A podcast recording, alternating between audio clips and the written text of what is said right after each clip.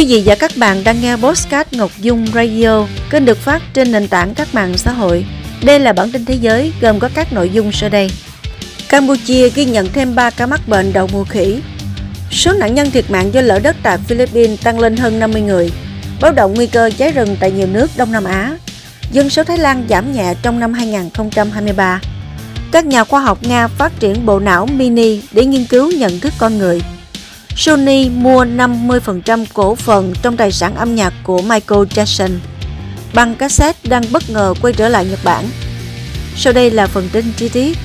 Thưa quý vị, Bộ Y tế Campuchia xác nhận thêm 3 ca mắc bệnh đậu mùa khỉ trên địa bàn thủ đô Phnom Penh, nâng tổng số ca mắc bệnh này lên 9 trường hợp kể từ ca đầu tiên ghi nhận ở quốc gia Đông Nam Á này vào năm 2022.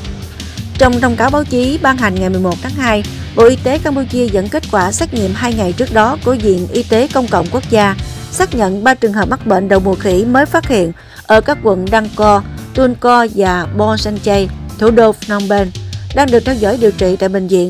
Với 3 ca vừa phát hiện, tổng số ca mắc bệnh đậu mùa khỉ ghi nhận ở Campuchia hiện là 6 trường hợp kể từ đầu năm 2024.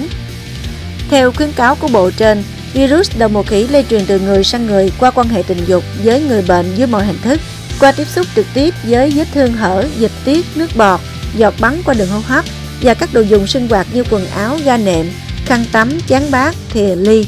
Ngoài ra, loại virus này cũng lây truyền từ mẹ sang con trong quá trình mang thai và sau khi sinh con thông qua tiếp xúc trực tiếp nếu thai phụ hay bố mẹ nhiễm virus đậu mùa khỉ.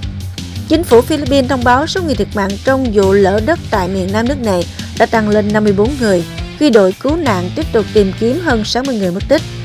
Sau nhiều ngày mưa liên tiếp, lở đất xảy ra tại thị trấn Marco thuộc tỉnh miền Nam Davao de Oro vào tối 6 tháng 2 đã vùi lấp nhiều ngôi nhà, phương tiện và hàng chục người. Đội cứu hộ cứu nạn đang chạy đua với thời gian để tìm 60 người mất tích cũng như những người có thể sống sót sau vụ lở đất. Theo chỉ số rủi ro Thế giới 2022, Philippines đứng đầu trong số các quốc gia chịu nhiều thiên tai nhất thế giới khi tại nước này thường xuyên xảy ra những cơn bão mạnh gây lũ quét và lở đất. Đất nước Đông Nam Á này còn rung chuyển trong các trận động đất và chịu tác động nặng nề của các đợt núi lửa phun trào. Các hình ảnh vệ tinh cho thấy có nhiều điểm nóng cháy rừng ở một số quốc gia Đông Nam Á, trong đó khoảng 600 điểm nóng ở Thái Lan, chủ yếu là trên đất rừng và hơn 4.000 điểm nóng ở Campuchia.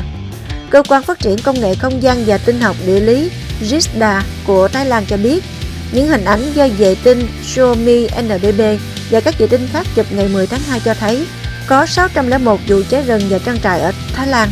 Các điểm nóng này bao gồm 169 điểm ở khu bảo tồn rừng quốc gia, 153 điểm ở rừng phòng hộ, 130 điểm ở khu vực trang trại, 79 điểm ở khu vực cải tạo đất nông nghiệp, 53 điểm ở các khu vực khác và 7 điểm dọc theo đường cao tốc. Dữ liệu đăng ký dân cư cho thấy dân số chính thức của Thái Lan tính đến ngày 31 tháng 12, 2023 là 66 triệu 052.615 người, giảm 0,06%, tương đương 37.860 người so với cùng thời điểm cuối năm 2022. Trong tổng số hơn 66 triệu người nói trên, có hơn 65 triệu người mang quốc tịch Thái Lan. Số đăng ký giới tính nam là hơn 32 triệu người và nữ là hơn 33 triệu người. Người phát ngôn Bộ Nội vụ Thái Lan, bà Chesuri cũng cho biết, ngoài thủ đô Bangkok, Thái Lan có 20 tỉnh khác có dân số hơn 1 triệu người. Trong khi đó, tỉnh dân số có ít nhất là Samut Songkhram với hơn 187.000 người. Các học giả tại một trung tâm nghiên cứu lớn của Nga ở Siberia đã đạt được bước đột phá về di truyền học, đưa ra cái nhìn sâu sắc về mối liên hệ giữa mã di truyền và sự phát triển nhận thức của con người. Theo đài Sputnik, các nhà khoa học tại Viện Tế bào và Di truyền học Trung tâm Nghiên cứu Liên bang Nga, một phần của chi nhánh của Viện Hàn lâm Khoa học Nga SBRAS có trụ sở tại vùng Novosibirsk đã tạo ra những bộ não mini nhân tạo trong phòng thí nghiệm. Những bộ não mini được phát triển trong phòng thí nghiệm này sẽ cho phép các nhà khoa học thực hiện nghiên cứu sâu hơn về cách các đặc điểm di truyền khác nhau ảnh hưởng đến chức năng nhận thức của mỗi người. Các nhà sinh vật học Nga cho biết họ đã tạo ra được các chất hữu cơ não ba chiều, còn được gọi là các chất hữu cơ não, có cấu trúc tương tự như mô của con người. Các mô hình 3D này sẽ giúp nghiên cứu mức độ thiệt hại hoặc tắt các dùng mã hóa cụ thể, một phần yếu tố ADN của gen tác động đến trí thông minh của con người. Nhóm các nhà khoa học dự định tiếp tục thực hiện nghiên cứu trên. Việc khám phá sâu hơn về chủ đề này sẽ mang lại cái nhìn sâu sắc về cách thức hình thành các bệnh lý khác nhau và cách phòng ngừa chúng. Tập đoàn Sony đã mua lại một nửa cổ phần trong danh mục âm nhạc của ngôi sao nhạc bóp Michael Jackson từ tài sản của ca sĩ quá cố với giá ít nhất 600 triệu đô la Mỹ. Đây là thỏa thuận lớn nhất từ trước đến nay theo hình thức này.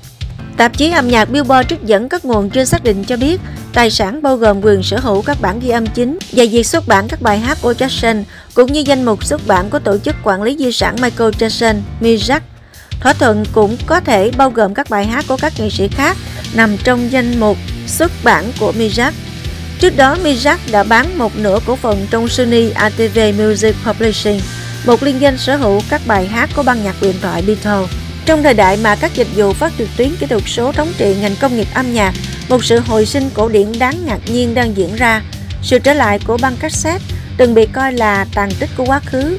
Băng cassette hình chữ nhật khiêm tốn đang bước vào thời kỳ phục hưng, quyến rũ thế hệ mới đam mê âm nhạc với vẻ ngoài hoài cổ cùng âm thanh ấm áp và phong phú. Một số cửa hàng ở thủ đô Tokyo đang mở rộng khu vực băng cassette chuyên dụng, báo hiệu sự hồi sinh của phương tiện ghi âm analog nhỏ gọn. Một số thương hiệu quần áo đã bắt đầu sử dụng băng cassette làm lời mời tham gia các buổi trình diễn thời trang hoặc phân phát chúng làm vật kỷ niệm, cho thấy cách thức băng cassette đang được sử dụng và thích ứng để phù hợp với thời đại. Vừa rồi là bản tin thế giới. Cảm ơn quý vị đã chú ý lắng nghe.